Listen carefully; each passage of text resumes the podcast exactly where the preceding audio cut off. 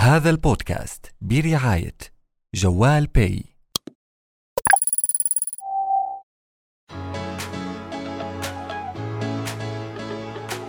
أهلا فيكم ببودكاست اقتصادي راح اكون معكم أنا سيف قواسمة وبرعاية جوال فلسطين. في بودكاست اقتصادي راح نجاوب بكل حلقة على أكثر الأسئلة الشائعة في الاقتصاد بشكل عام وراح نحاول نشرحها بطريقة سهلة وبسيطة ونعطي أمثلة عليها لنوضح الصورة أكثر وبكل حلقة كمان راح نحكي عن المزايا والخدمات اللي بتقدمها محفظة جوال بي للأفراد والجماعات. واليوم بالتحديد راح نحكي لكم عن سببين بيخلوكم مجبرين ليكون عندكم محفظة جوال بي للأفراد شوف مبدئيا راح تقدر من خلالها تحول الأموال محليا بكل سهولة وباستخدام رقم الموبايل بس وبدون حساب بنكي. وراح تقدر تسدد الفواتير ورسوم البلديات وشركات الكهرباء والغاز والمياه والإنترنت والاتصالات وأي شركة تانية حاب تعطيها مصاري.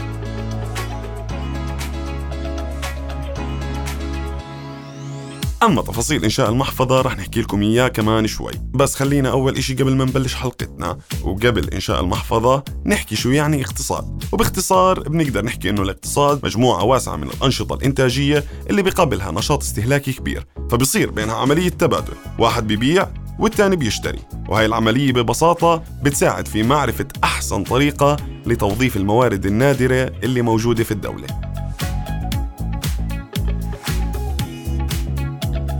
وعمليات الإنتاج والاستهلاك هاي بتم إدارتها لهدف وهو تلبية احتياجات السكان اللي بيعيشوا وبيشتغلوا داخل النظام الاقتصادي. وهذا بياخدنا لنتيجة إنه الاقتصاد مهم لأنه بيحقق أقصى استفادة من عوامل الإنتاج والموارد.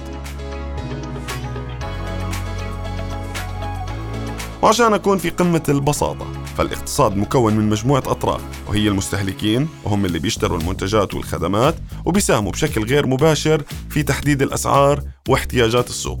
والطرف الثاني هم الشركات اللي بتنتج السلع وكثير مرات أو دائما بنقدر نعتبر الحكومة طرف ثالث. كيف؟ أنا بحكي لك كيف. عن طريق فرض الضرائب بس مش أكثر. المهم تفاعل كل هاي الأطراف مع بعض بخلق لنا الاقتصاد. وفي النهاية الاقتصاد الناجح هو عبارة عن دائرة من المنافع اللي بيستفيد منها كل الأطراف. هلا خلينا نرجع لحلقتنا ونجاوب على أول سؤال شائع ببرنامج بودكاست اقتصادي. السؤال هو مين هي الدول الأقوى اقتصاديا؟ والجواب عزيزي المستمع هو الصين. اللي من عام 2013 تجاوزت الولايات المتحدة وتربعت على عرش الاقتصاد العالمي من حيث الناتج المحلي الإجمالي.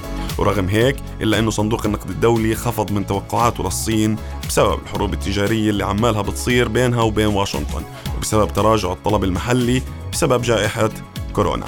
ومن المتوقع برضو أنه بكين يستقر نموها في وقت قريب جدا وممكن يصل ل 6% السنة الجاي.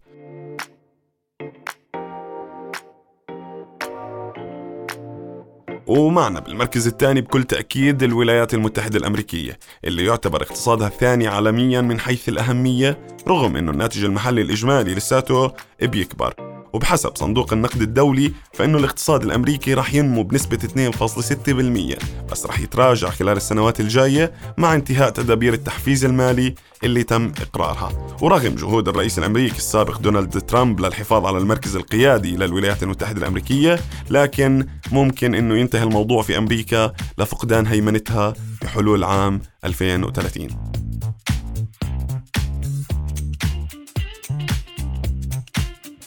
أما في المركز الثالث معنا فهي الهند والهند بينمو اقتصادها بنسبة 7% سنويا وبتشير التوقعات لنمو بنسبة 7.2% في 2022 وأغلب الخبراء بيشوفوا أنه اقتصاد الهند رح يكون من أسرع الدول نمو في العالم خلال هاي العشرية. ليش؟ لأنها بتتميز بوجود كثرة في القوى العاملة والإصلاحات الاقتصادية وتطور الاستثمارات في البلد. ومن الدول الأقوى اقتصاديا لأقوى محفظة إلكترونية في فلسطين وهي جوال بي خلوني أرجع لها وأحكي لكم ليش لازم يكون عندكم محفظة جوال بي للأفراد. أولا من خلالها رح تقدر تحول المصاري محليا بكل سهولة وباستخدام رقم الموبايل بس وبدون حساب بنكي.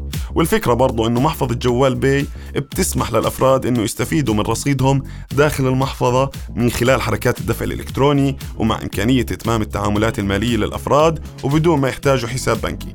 وثالث إشي وهو الأهم باعتقادي توفير الوقت بحيث أنه خدمة تحويل المصاري بتصير أسهل وبتسرع العمليات المالية الروتينية للشركات أو التجار.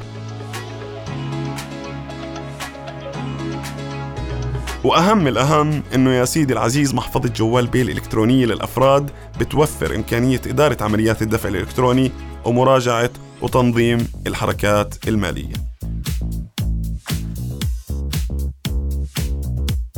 والجديد كليا إنك رح تقدر من خلال هاي المحفظة إنك تسدد الفواتير الكترونيا. أحكي لك شو محفظة جوال Pay الإلكترونية للأفراد بتخليك تسدد فواتير كثيرة منها فواتير الكهرباء والمي والإنترنت وغيرها من الفواتير الخاصة بسهولة وسرعة وأمان.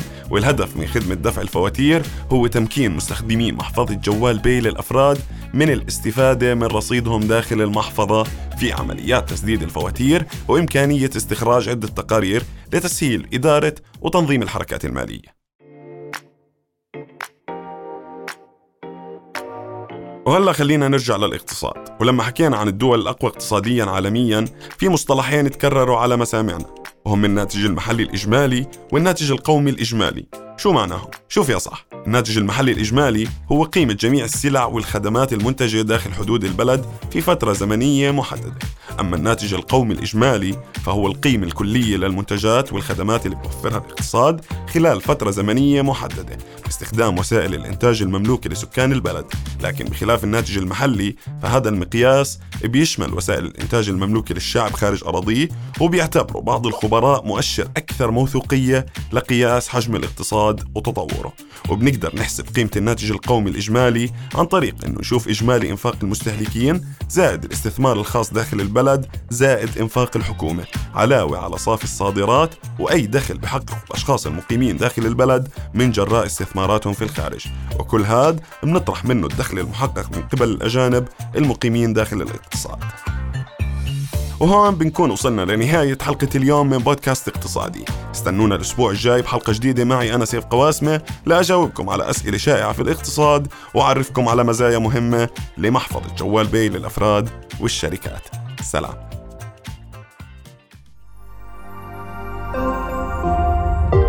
رؤيا بودكاست.